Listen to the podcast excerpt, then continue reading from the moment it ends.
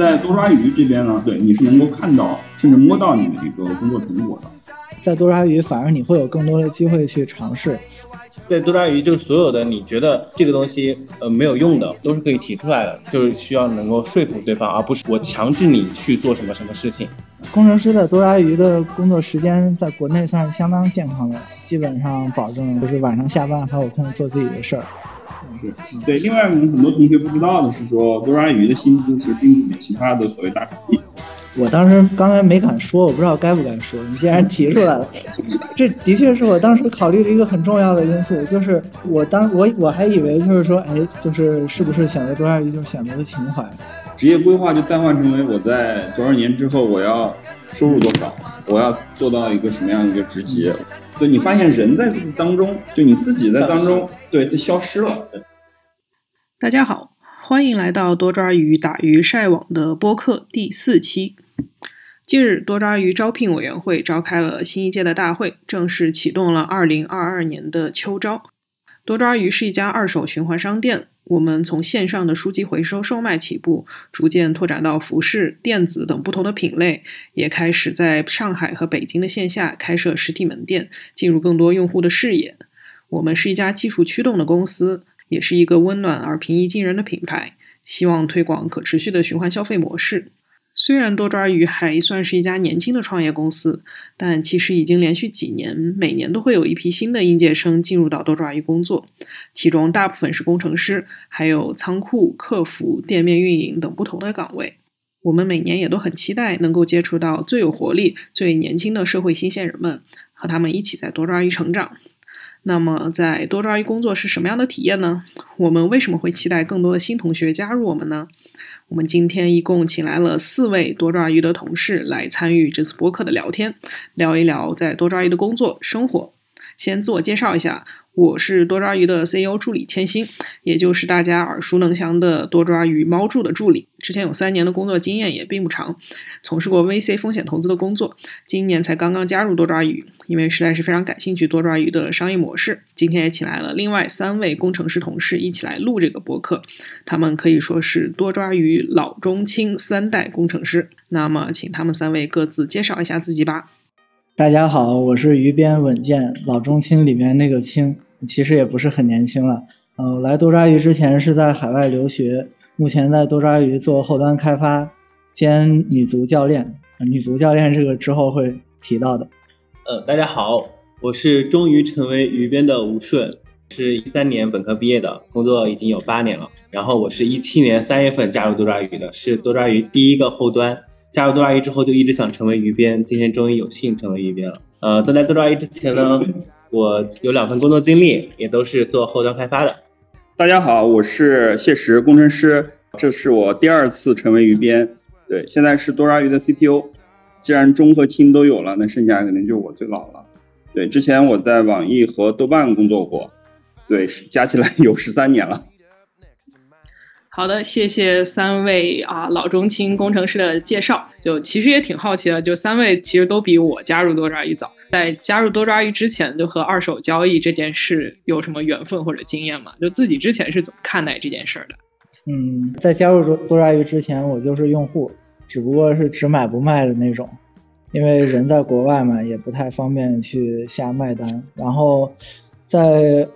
欧洲的话，经常会见到各种中古店跳蚤市场之类的，然后我参与的比较少，嗯，然后之前在北美跟欧洲也有那种很松散的 C to C 的二手平台，比如像 Craigslist 还有 Facebook 这样，也买卖过东西，但一般就是自行车啊、生活用品啊这种百货类的东西，没怎么接触过国内的二手平台，因为出国期间也正好完美的错过了国内互联网这种。所谓线上到线下的创业大潮吧。其实我参加的是就是二零年校招，相当于是一九年的时候，我我在投简历，然后那个时候就是因为已经是用户了嘛，所以就是站在一个用户的视角，觉得多抓鱼在做很有意义的事儿，和自己的环保价值很契合。但我完全不知道多抓鱼是怎么赚钱的。就我自己有一个 to do list，就是我自己想要搞懂的东西。当时上面有一个很大的一条，就是我进多抓鱼之后，一定要搞清楚它到底是它到底是如何赚钱的。这个很难理解的。是想到就是赚差价嘛，对吧？对啊，这这有很清楚的。就但是我当时就是搞不清，就是比如图书这个毛利，它如何能让它实现一个稳定的收入？嗯，然后当时就是被招聘贴上不用九九六啊，午饭好吃呀这种细节也挺吸引的。嗯。对我其实，在加入多抓之前，也是因为在国外上学，然后回国之后工作也比较奔波，嗯，很少有机会能够去高频的去买卖纸书，然后用到这个产品本身啊。但其实自己一直对二手这个事情是很感兴趣的。就之前每次去日本啊或者台湾、香港旅游的时候，都会优先去当地的二手店去逛啊，因为很享受这样一种业态吧。可以去发现一些自己可能曾经没有买到过或者很喜欢但是还暂时买不起的一些东西，对。但是在多抓鱼出现之前，可能国内是没有一个非常现代化也非常方便的这样一个二手交易的地方的，无论是线上还是线下。对，所以啊，一直觉得多抓鱼做的是一个很崭新、很与众不同的业务。就二手买卖其实是一个历史很悠久的事情。但多抓鱼还是一家以工程师、以研发技术人员为主的公司，就因为他还是希望能够利用技术解决里面一些一直没有被解决的问题，然后让卖家可以高效的卖掉东西，让买家可以快乐的买到东西，同时还要让商家自己能够健康的发展下去。对，那其实就要结合进去很多技术上的迭代和努力，比如说用机器算法去自动的去判断什么商品好卖，什么商品值得被循环。那不知道在工作过程中，就几位工程师有没有什么比较有趣啊，或者有成就感的时刻可以分享吗？就因为我来了比较久，所以事情比较多吧。呃，先分享两个就是让人感觉到很有成就感的时间点吧。第一个是说我们早期刚来的时候就是没产品还没上线嘛，慢慢的五月份是一七年五月份的时候产品就上线了。呃，当时我们整个的办公和仓库是在一起的，是一个居民楼，然后呢有一间房间呢就是仓库。然后我上班一般比较早，呃，十点半的样子，大概就是团队第一个到的。然后来了之后呢，陆陆续续就会有用户把书寄过来，那寄过来就会放在门门门那儿，然后我就每天就推开门，然后把那个呃箱子搬进去，然后开始我一天的工作。但是呃，隔了一周之后呢，就发现这个箱子慢慢堆，就堆到这个腿上了。然后再过了一周，就箱子已经堆到快堆到眼睛里了，就是我一个人已经搬不了了。然后这个过程中就会慢慢觉得，哎，真的有用户来用我们，用我们的产品把书寄给我们。可以想象，当时是我没有任何推广，大家只是他相信这个平台是真的，不是坑他们的，然后就把书愿意从五湖四海寄给我们。对，嗯，第二个感动的成就感的点是说，一八年十月份的时候，我们办了一次地下书店，然后那一次的时候就是我们第一次办线下的活动。然后那时候会第一次感觉到真实的用户是什么样子的，然后他们在很安静的在这里挑书，然后感觉到做的事情还挺有用的，挺有意义的，然后让他们去这个时刻来在地下书店去安静的去挑书去看书，这个也让我感觉到很有成就吧。就是我入职之后不久，就是我们现在的算法同学也入职了，然后相当于我是。这一年经历了多抓鱼的算法迭代比较快的这么一个一个时间，然后我自己最有成就感的一件事儿就是负责多抓鱼的实时数据这一块的开发吧，相当于是为我们的算法提供工程上的数据工程上的支持，有一种从无到有的感觉，挑战了一些没有接触过的技术领域和技术栈吧，呃，甚至牵头完成了一些项目之后，使自己更自信了。虽然说进展很缓慢，然后。甚至就是需要花很多时间去读书，去补很多东西。但是，而且谢石一直对我挺有耐心的。我我做的过程中感觉，感觉明天就会再招一个人，赶紧把我换掉了。但是实际上并没有，就这件事一直在向前推进吧。实际上因为招不到了。啊，对，就是，呃，当时有个挺有意思的事儿，就是我们的一个供应商吧，然后过来跟我们聊天，然后就问起来说。请问贵司的这个大数据团队跟算法团队是如何协作的？然后我给他指了一下，其实一共就四个人，就我跟谢石，然后还有另外两位工程师。就是团队虽然很小，但是还是可以把这个架子搭起来。还有就是把产品需求转化成技术方案的能力，不是一个 PPT 驱动的公司，大家更重视实际的方案的产出，变成一个可复用的东西。呃，包括沟通技巧，向非技术的同事传达工程的内容，然后给出靠谱的估期，呃，让别人对自己有一个预期。从一个完全不会写方案的学生，到了可以输出比较高质量的方案，甚至跟其他的公司的朋友去合作的时候，他们会觉得，哎，你的方案写的还不错。嗯，我这边主要比较大的改变就是体重上的改变吧，胖了好多，相比刚来的时候。对，于贵司优优质的午餐以及优质的尊重饭的饮食文化，工作上就主要觉得还是刚才稳健说的那些也都会有，但可能感觉性格上的变化会比较多一些。之前感觉会有一些毛躁和马虎，现在遇到问题就没有以前那么着急了。嗯，我突然想起来，就是工作之外的一件事儿，就是在多抓鱼，每个工程师都要去仓库跟客服轮岗。然后在客服轮岗的那一周，我真的是感受到客服这个工作有多么的艰巨，也需要人非常有耐心吧。我原本是个挺没有耐心的人，但是客户轮岗之后，自己跟其他的电商客服去沟通的时候，也变得格外的细心和体谅。对，我一直还挺想去客服轮岗一下的，因为还觉得蛮有意思的。就之前见客服的同事，就不知道为什么给我留下的印象就是觉得他们就觉得看起来很温柔、很平和、很平静。对，可能就是因为平常经常会遇到很多各种各样不一样的用户，然后需要去非常耐心的去引导、去解答他们的问题，所以可能会有一种认识世界的感觉。有一个特别有意思的事情，就是多抓鱼的工作群里有一个公开的群，叫多抓鱼用户大赏。然后里边就是客服的同学每天会分享一些他们平常遇到的一些比较有意思的用户的一些对话的段子，分享在里面，有很多是很温暖，甚至是很好笑的一些 对话。比如说，就会有用户发他孩子的照片，他孩子一年前和一年后在多抓鱼的线下店，他给他孩子拍的照片，然后会附上一句话，感叹说啊，宝宝长大了，给人感觉啊，好温暖。最近也会有一些很奇怪的用户，甚至会发那个很火的那个吴京的表情包到那个 客服的对话框里。对，所以每天都可以看到这些很有意思的事情。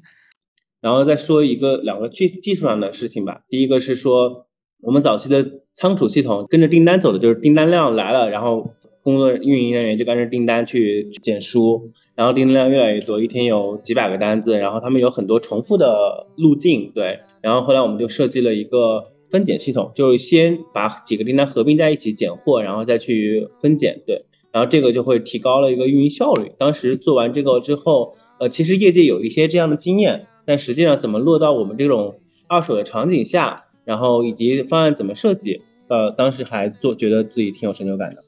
另外一个，比如说我们今年做服饰，有很多呃，怎么去定义服饰的一个商品，它哪些维度是最重要的，然后怎么去聚类的去看这些。呃，商品，然后和一些服饰的运营，也了解了很多服饰的一些呃基本知识，然后给它定义了一个商品结构，然后最终把这个服饰上线，让它能够循环起来，感觉这个也让我挺有成就感的。你学到了什么服饰的知识？你介绍一个吗？比如说夹克有很多种，比如什么工装夹克、列装夹克，还有那种。呃，海盗的，还有什么将上上将的大衣等等这种款式，对，之前可能以为这是一种这都要大衣，但实际上大衣会分为很多种类型的大衣，然后他们会有故事，就这个是来自于二战时期的一个什么什么上将这么穿的，然后他就会这样这样引引发来的。包括我们知道的像牛仔裤、T 恤，他们都是有一些故事的，就是他们怎么来的。他那个社社会上，你这这一个 T 恤，你可能非常让他要 T 恤，但实际上它是有历史的。那这些历史都可以在那个多抓鱼的服饰详情页可以看到，因为我们编辑会把每个类目和品牌的的故事有写进去。对，嗯，作为这个直男工程师，也认识了非常多的这个服饰的品牌。对。他们他们 oversize 之类的名词吧？对对对，就是经经常这个服饰服饰的同事写了一个方案方案出来，然后准备开发之前，最开心的事儿是看一看里面有什么自己不知道的知识。对，正好吴顺说到了这个服饰，我们上一周也正式在面向所有用户开放了服饰的一个线上售卖。对，讲讲这个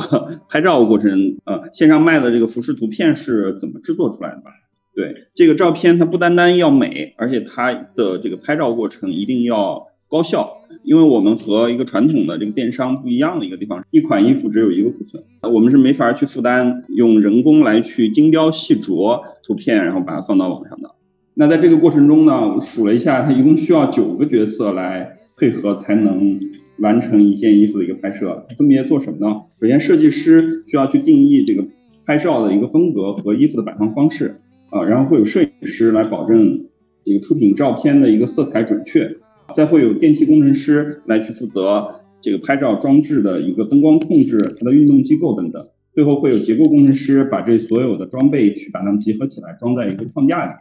啊，然后会有软件客户端软件工程师来控制我们拍照的这个单反相机和灯光，啊，再会有前端软件工程师来去提供一个工作人员去操作的一个界面，再会有后端工程师来处理图片。选出曝光最正确的那一张，然后把衣服抠出来，然后再加上白底等等，最后会有现场的操作人员来操纵整个系统拍照。对，它是需要我们基本上横跨了我们所有的工程师的工种来合力产出这么一张线上卖的一个图片，包括非工程师的工。对对对，就是这个不同工种之间的配合，其实也是我觉得多抓鱼特别与众不同的一个地方。就我觉得。它不仅仅是有研发的团队，就软硬件的工程师，其实它是有一个非常完整的一个从生产到售卖的一个链条的各种工种的配合啊，它背后有完善的供应链的体系，有自己的仓库，那里边有仓库的运营、审核、劳务，去负责整个实物商品相关的各个环节，从回收到翻新清洗，到它真正能够上架售卖。那货品生产出来之后呢，也会进入到它直接面对消费者的场景嘛，包括线上的小程序 App 以及线下的实体门店，店长、店员、客服这些不同的角色都会在这些场景中以各种不同的方式去和用户产生直接的交流、互动、碰撞，就更像是一个 DTC 的一个消费零售企业这样的感觉，而不仅仅是一个虚无缥缈的飘在线上的互联网电商，就它是实感觉它是实实在在存在的。可能是我在真正加入之前没有特别的切身的感觉到的一个点，对。哎，那在工作中你们会有什么感觉比较挫败或者困难的时候吗？主要是我们公司主要是以信任为主吧，但是这种信任其实也会带来相应的压力。当你做出一些比较大的错误啊，或者给的方案比较简单的时候，就会觉得有点对不起相同努力的人，然后就会因此而有很强的挫败感，感觉一路上都会在呃我好棒和我好挫中反复做反复跳跃。举两个例子吧，第一个是我曾经把多兆一的一张表给删掉过，然后当时因为某种原因的误操作，把一张生产环境的表给删掉了。然后导致了整个站挂掉了。然后当时，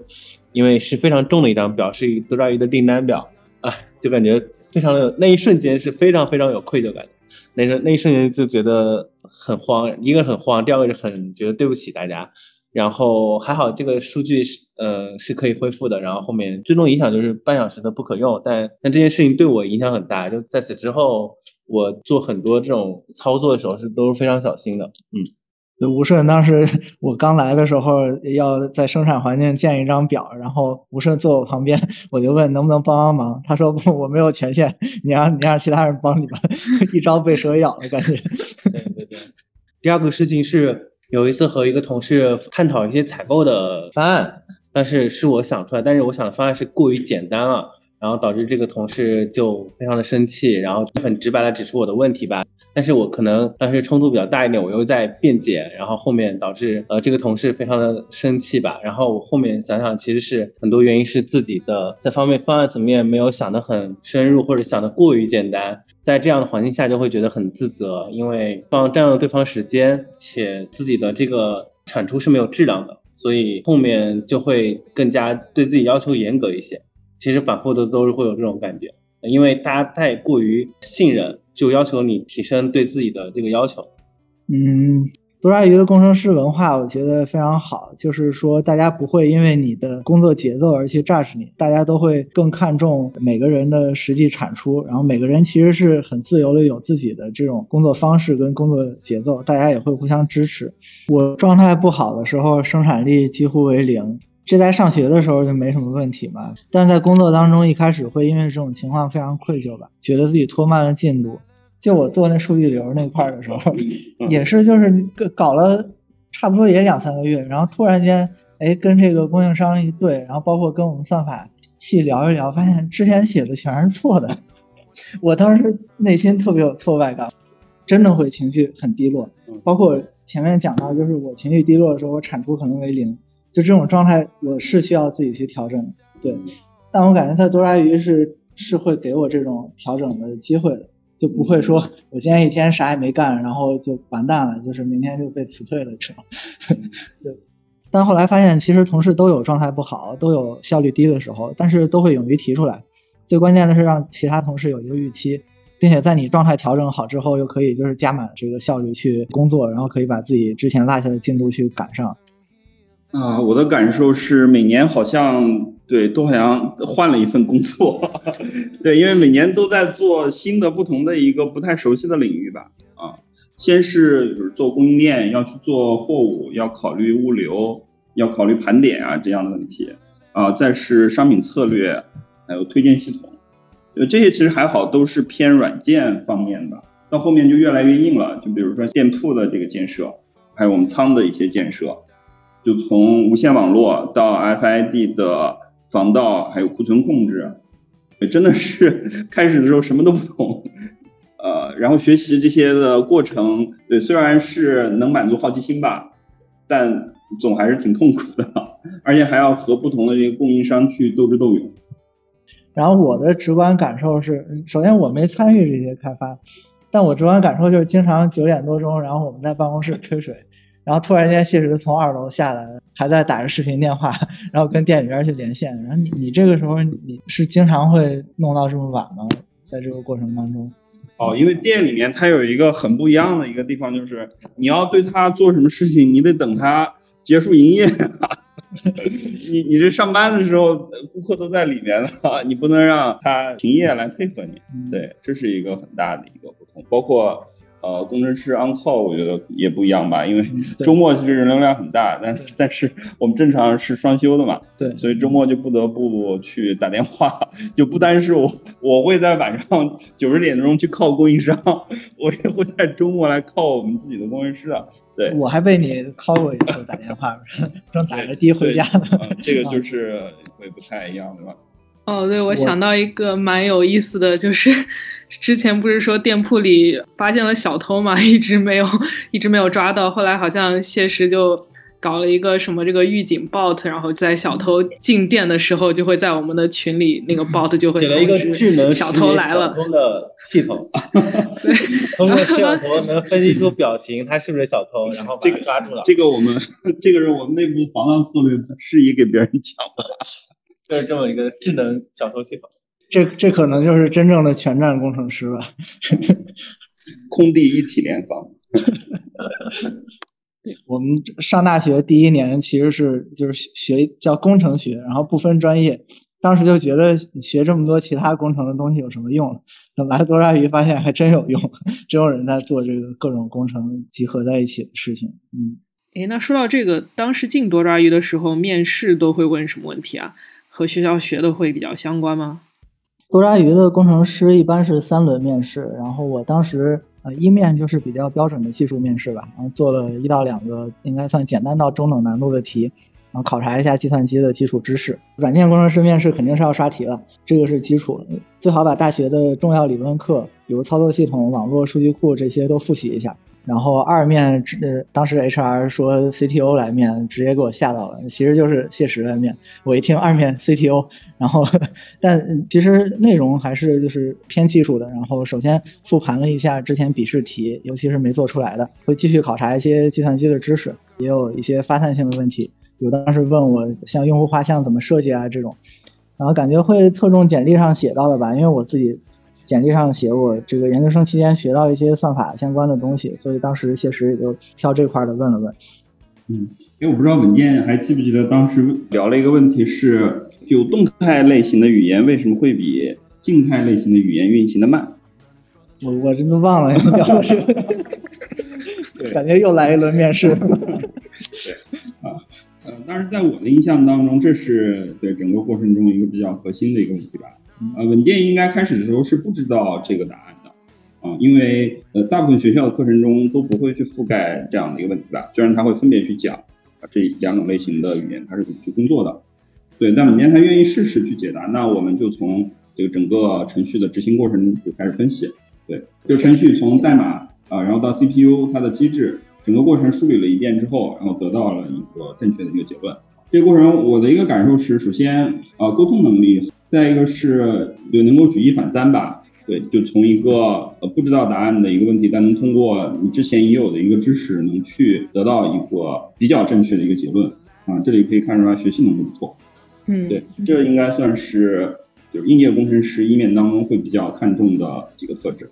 嗯，我觉得多抓鱼可能更看重的是求职者是否。符合多抓鱼的调性吧，比如能够较好的去合作沟通，善于学习，有自驱力。我觉得履历本身不是那么重要，但是你的实力这个就是需要你能展现出来的东西。就是你在面试的时候证明，就是就你知道的实际的东西是可以在多抓鱼工作的，但是不是说你必须来自一个很牛逼的学校，或者说你做过多么牛逼的项目。比如说很多多抓鱼的工程师不是科班出身，所谓的计算机专业，但是感觉代码能力吧，相对来说反而比起沟通学习这。这些能力，包括职业态度，这些软的技巧会更容易培养一些。嗯，中面的话呢，也就最后一面，主要是关于这些自我认知呀、人生理想呀、职业规划呀这一块儿，就是包括对多抓鱼的预期。然后非技术的问题呢，如实回答就好了。面试官人也都特别 nice，同时会去有一个更偏直觉的一个感受，就是有没有同事感。对，啊，这个同事感就是去呃拆解一下，可能是说你愿不愿意让这个同学他坐在你的旁边跟你工作一天一周甚至一个月，嗯，大家可能会去看是说对他是不是踏实啊。首先可能来面试的同学肯定都是聪明人吧，那他能不能去做搬砖的工作？再就是说他认不认同多抓鱼的价值观？我们这个综合下来会去说去能得到一个有没有多抓鱼同事感的感受。对，其实我感觉就是，首先就是你听了这期播客，可能自己会觉得，哎，我跟这几个人是不是就是能在一起工作，这种会有一个判断。另外一个是面试，我作为一个被面试者吧，面试的过程中，我也会去想，我跟面试官一起工作会是一种什么样的状态？更多的是一种有点像这个呃归纳的这种过程，它倒不是一个推理的过程，更像是你通过自己的经验去，就是双向选择吧，看一看是不是很契合。当时我没咋纠结，就是二选一，然后另外一个 offer 得去加班九九六，然后我也不太想随大流进大厂，所以就来了。哎，那你们是怎么看待大厂和创业公司之间选择的这个问题的呢？因为在现在这个比较卷的这个世道下吧，就可以理解大厂还是有它固有的难免的这个吸引力的。对，就是对我来说的话，可能就必须得有一个能让我 switch off 的这个时间。虽然说，比如说工作当中，我很想去做自己喜欢的工作，但在工作之余，我必须是得有时间让自己去和自己相处的。我觉得这一点上，多抓鱼能 offer 我这样的时间吧，然后这是一个很重要的考虑。另外一个就是，我之前也有一个误区，就可能觉得大厂的工程师成长路线更加的确定，培养的路线可能也更加稳定。但实际上就是聊过之后，就发现，在多抓鱼反而你会有更多的机会去尝试，并且多抓鱼对工程师的培训机制，包括他的一个成长，其实是很科学的。就是多抓鱼是一家很重视技术的公司，来了之后自己也有这种感觉，就是在多抓鱼做工程师是一件挺幸福的事儿，就是你不但可以有很好的同事，然后并且也可以在呃职业方面有成长吧。对，就多抓鱼和大厂之间怎么选？我觉得这是是个还挺普遍的一个问题吧。毕竟能通过多抓鱼面试的这个同学，对，多数应该都不止一个 offer 吧？对，肯定会去选，会去比一下。而我觉得，就大厂也没什么不好，就只是说他这个工作有点千篇一律吧。嗯，首先你看，从多抓鱼来说，我们也没有一个非常巨大的一个组织架构，对吧？前几天我看了一下一个大厂的他招聘的这个情况，上面有两万个职位就同时在开放。对我其实不太能想象这是一种什么样的一种体验吧，在这么细的一个分工之下，你可以想象他的工作已经就被解构到了一个非常小的一个力度。对，很多时候就是你手头的这个工作已经没法和他在现实当中实际的一个成果去把它联系起来了。就但是在多抓鱼这边呢，对你是能够看到甚至摸到你的一个工作成果的。然后在我们这边一共就三个职位，对吧？你进来之后会分配到 bootcamp 里面，然后去体验和学习各个组在做什么，然后在学习和训练若干个月之后，再去确定你的一个具体的一个职责。甚至是说这个岗位你是可以从头去定义的，比如稳健的，你这个工作可能之前也没有，也是你来了之后。对我对外号称大数据团队、大数据开发工程师。对，其实也是可以理解的。对，就是我自己工作之后，也从来都没有去过所谓的大公司或者知名的大平台，就偶尔也会因为这些而焦虑一下。但仔细想一下，就还是觉得大平台、大公司能给一个人的，更多的是初入社会、初入职场的时候比较规范的做事流程，然后良好的工作习惯，一个正确的工作方法、工作态度、职业感。对，但我觉得如果你本来就已经是一个很自律、有条理、学习能力强、有强烈的好奇心的人，那其实我觉得拥有这些特质是比一个大平台能带给你的光环更宝贵、更难得的东西了。已经，就所以如果拥有这些特质的话，其实，在小公司反而还是能有更多的发挥。对，所以也不一定会因为平台而受限。对，这可能是我自己的一些观察吧。然后包括就刚刚谢石呃反复提的，多抓鱼工程师入职之后会有三个月的所谓 boot camp 的时间，就是会有一个 mentor 一个导师带领去做一些由简而繁的小项目，逐逐渐熟悉开发流程，最后才会进入具体的业务组。然后工程的 leader 们也会很有耐心，也会根据同学的特点和长处去分配任务的。因为我们工程师有六个月的试用期嘛，然后试用期结束转正的时候，我就说，哎，就是。不知道为什么就安排给我一些我觉得还挺爱做的东西，然后当时谢石就是就是 谢石跳跳出来说，不是不知道为什么这里面都是有规律的，都是有有原因的，然后啊我才意识到就是就是说 leader 其实是在根据我的特长跟兴趣给我安排一些活儿，就是在有选择的情况下，为什么我做的是 A，然后他做的是 B 就。谢实，你是你是怎怎么去选择的？反正这件事当时对我信心是个挺大的提升。我就觉得，哦，原来是根据我的特长给我安排的这件事情，就可能是我自己歪歪的。因为从我的角度来看，这是个比较简单的过程，就是一个 try and error。对，嗯，你假设说给了别人一个责任，他承担不了，那就降低责任；那如果能承担，那就提高。啊，其实就是一个很很简单的一个自适应的一个算法。嗯。反正就是就是这么一个过程吧。Reinforcement learning。对，是，对。另外，我们很多同学不知道的是，说多抓鱼的薪资其实并不比其他的所谓大厂低。我当时刚才没敢说，我不知道该不该说。你既然提出来了，这的确是我当时考虑的一个很重要的因素。就是我当我我还以为就是说，哎，就是是不是选择多抓鱼就是选择的情怀。然后等跟 HR 聊完了之后，发现哎，给的也不少呀。就。好，那看来今年不用加薪了。啊，我觉得大转是一个相对比较稳重的、稳的、稳定的选择吧。呃，其实很多人都会问这样一个问题，就是说我来多抓鱼之后，我过了几年，我出去之后，下一份工作的这个相当于说说服力会弱一点。你会考虑这个事吗？比如说你，比如说你在待了三年，或者多抓鱼待三年，在在某厂待了三年，在某厂突然拉踩，这可能会被发律师函。我首先就是我对自己的定义吧，就是我觉得我首先没把自己定义成一个工程师，我觉得我就是一个普通的人。然后我想，我是想做一些跟大众或者跟大多数人不太一样的事情，并不觉得我我想急于去规划好自己下一步五三年、五年、十年我是在做什么。我觉得这样挺可怕的，就是我更想去体验当下的这种状态。当然是有规划的。我希望，比如说自己在未来的半年、未来的一年，我可以有怎样的提升，然后能给这个团队带来些什么。我会从这个角度去考虑，就是我我非常希望能找到自己在这个团队里面的定位。呃，反正我觉得其实这是一个更现实的一种考量吧。嗯，否则你说把职业规划就淡化成为我在多少年之后我要收入多少，我要做到一个什么样的一个职级。对你发现人在当中，就你自己在当中，对，就消失了。对对对，嗯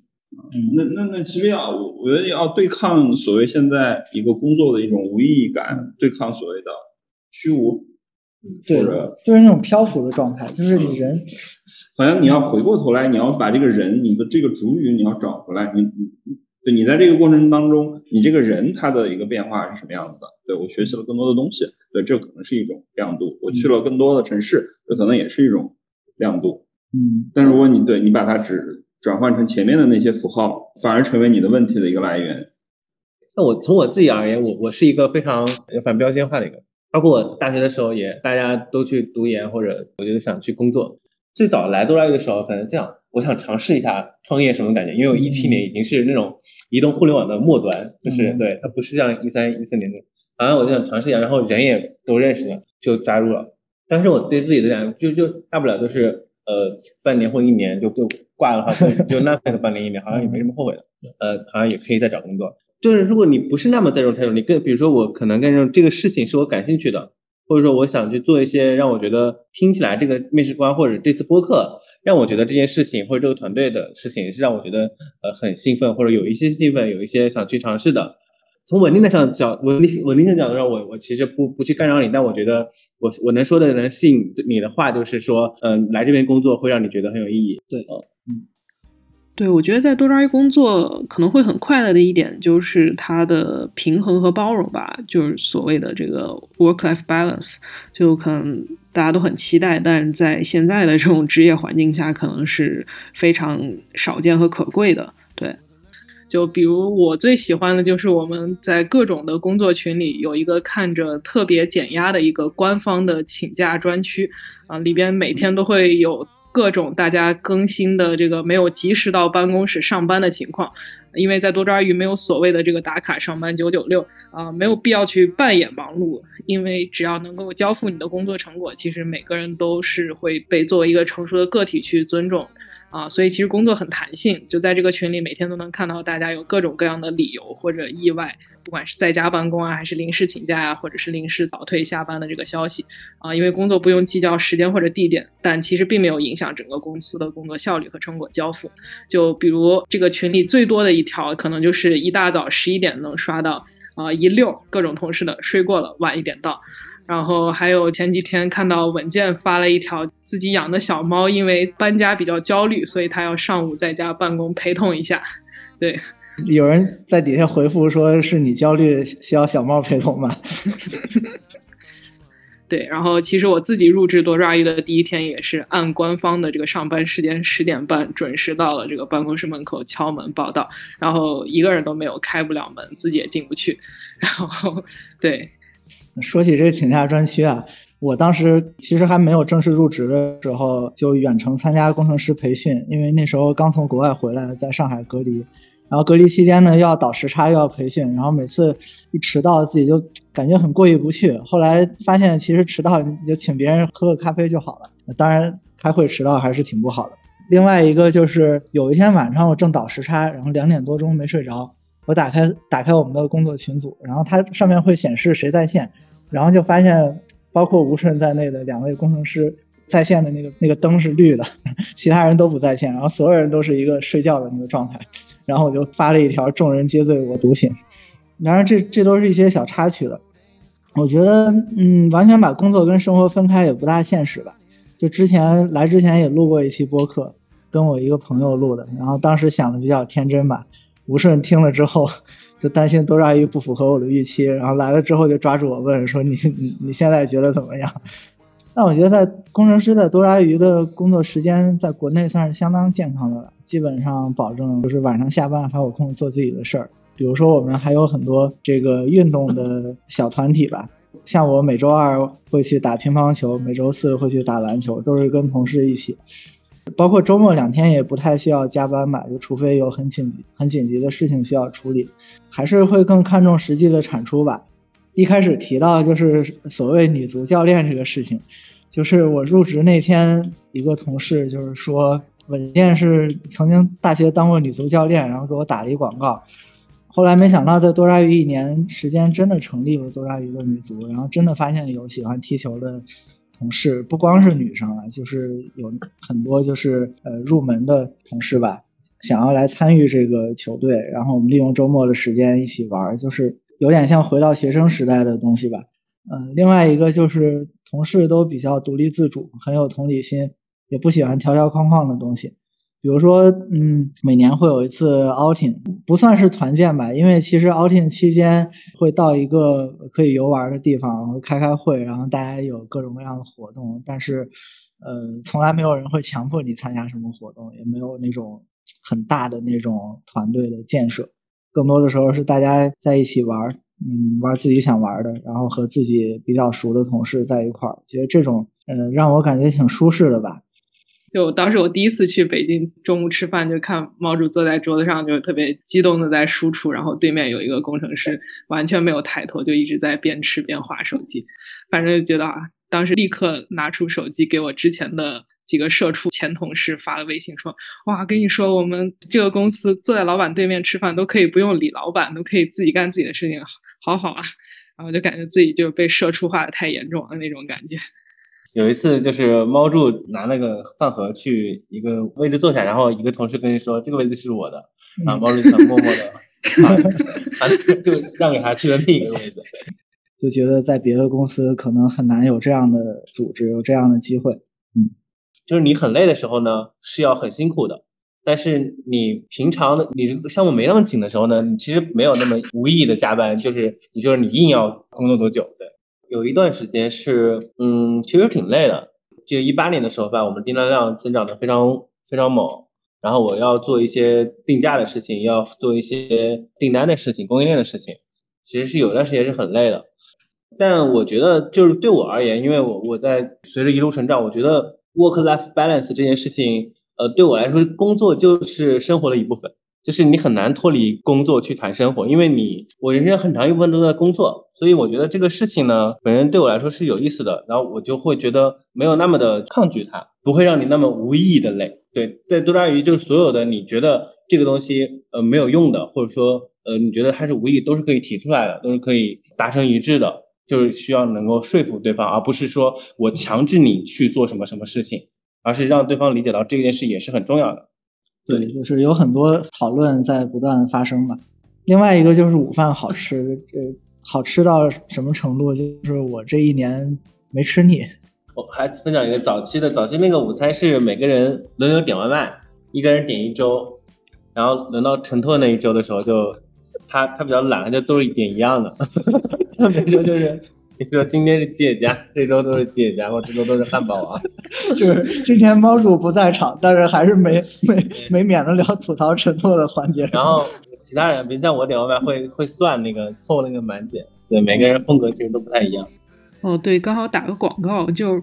多抓鱼有个微博在运营，叫多抓鱼今天吃什么？对，就是上海办公室一个同事运营的。就是每天会发当天阿姨做的好吃的午饭的照片在微博上，对，因为上海办公室人比较少，所以每天中午是有一个阿姨来给我们做饭，对，所以还是很有幸福感的。哎，那你们还有其他觉得给你们印象比较深刻的、有意思的同事或者有趣的事儿吗？之前就是呃，我们一起入职的吧，然后培训完之后，就是有一同事带我们去爬野长城。然后就在北京的郊外，我之前我连就是旅旅游景点的长城都没爬过，我以为就是上去逛一逛，结果没想到他带我们差点就没下来。那天就是首先那个路途非常的艰辛，然后其次下山的时候选了一条很不好走的路，又下雨了。然后这个同事据说他每周末都会进行这种徒步以及各种就是是有氧运动。对他来说是个爱好吧，也不算是训练。然后体能非常好，我们一起踢球，就是他是属于永远能战斗到最后一刻的那种。我觉得还是在互联网公司一个一个工程师可以永葆青春，一直一直对身体保持这么好的状态，还挺不容易的。呃，有个同事他呃是个男同事，是我们的一个图书运营，然后他经常会穿一些女装上班。对，然后他就是想打破一个男生不能穿女装的这种刻板印象，这我觉得挺酷的。对，那我觉得在多抓鱼就是大家不会去轻易的去评判别人吧，这点我也挺喜欢的，你就可以去放心的去做自己。对，应该就是去年入职的一个同学吧，他参加完 boot camp 之后，对，就去考了摩托驾照。啊，这是我反正这么多年以来 第一次认识一个 对专门想要去骑摩托的一个同学。对，然后他在北京费尽千辛万苦拿到执照之后，对，就去买了一个大摩托。后来，嗯，每天吃饭问他，哎，你上周末骑了吗？他说没有。因为太冷了吧？包括呃，其实多抓鱼的早期的团队也会，大家都有个要求，就是说呃，希望有一些幽默感。然后在招聘中也写，其实是早期创业会很累嘛，也很焦虑，就是在早期业务模型没那么稳定的时候，所以有个幽默感，就是大家在工作之余实际上是能够调节一下气氛的，对。对，就整个公司给人感觉还是比较轻松自在的吧，就没有很多很传统意义上的那些特别消耗人的那些部分。对，就今年应届生入职的那天中午，就吃完饭休息的时候，然后就公司里各种同事就在大群里会发各种小群、小的那种社团的微信扫码，然后欢迎大家加入的那种。就比如什么多抓足球啊、多抓篮球、多抓麻将这种。然后很多应届生就会说啊，就感觉像回到大学一样那种百团大战那种招新啊这种感觉，对。但其实作为一个公司来说，它还是有它作为公司的一个特质的吧。就我不知道对于稳健来说，就你可能距离校园相对比较近嘛，就我不知道你对于这种上班和上学的这种区别有什么比较明显的差别的感觉吗？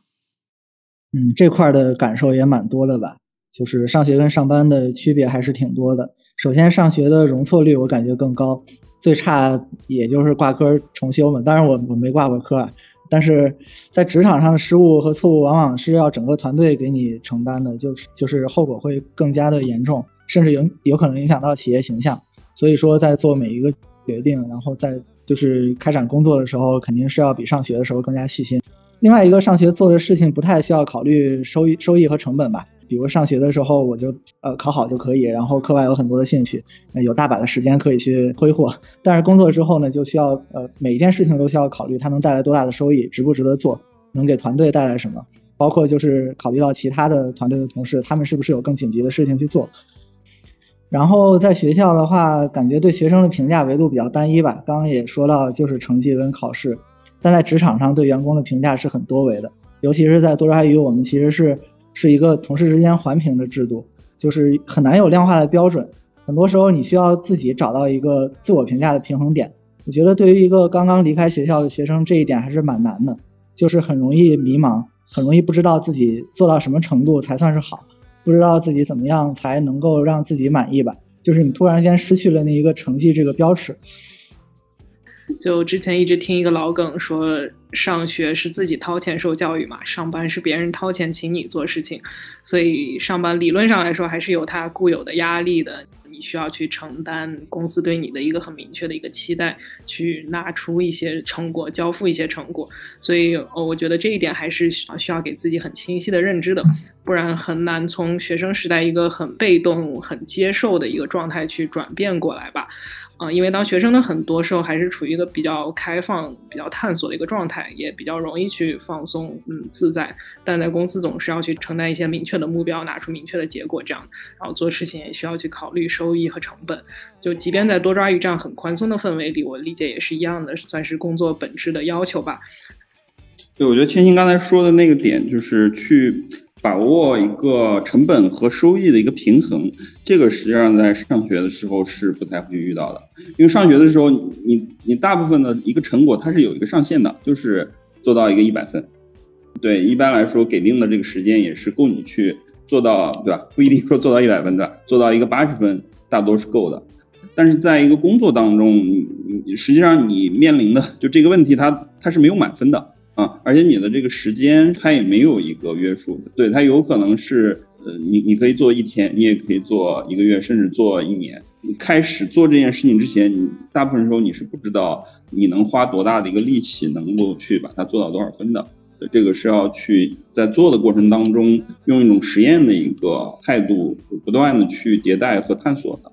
嗯，还有一个是你上学的时候，其实你只能接触到跟你同样专业的人的，其实你是不知道这个社会是如何运转，就是说这个商业是各个工种是怎么配合才能去把这个事做成的。所以其实工作之后，其实经历了创业过程，其实可以看到会有更多的视野吧。比如相对我在大学里学编程的时候，看待这个世界的角度会更多。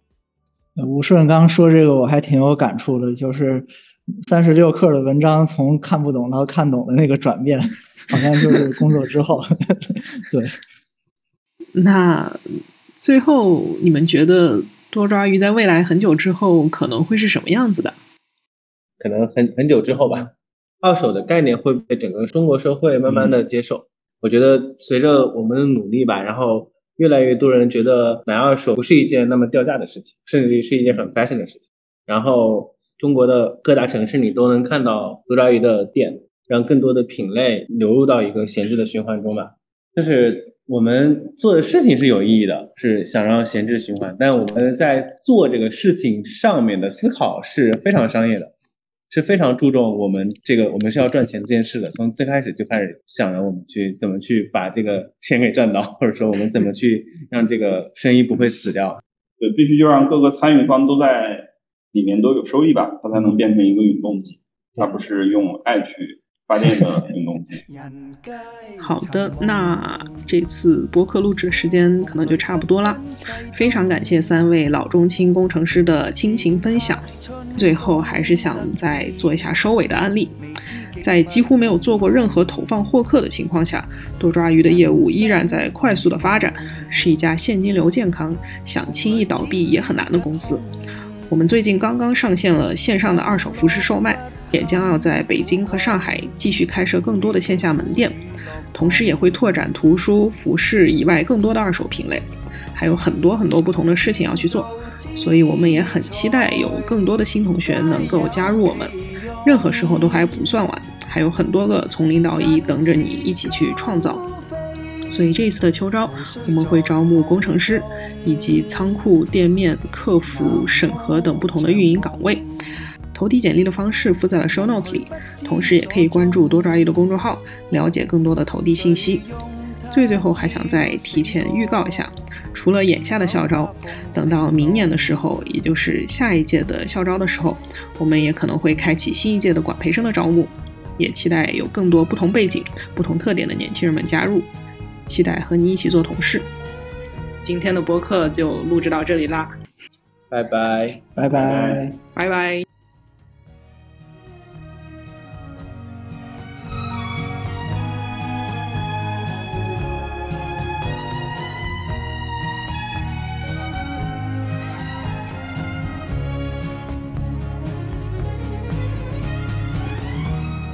天造之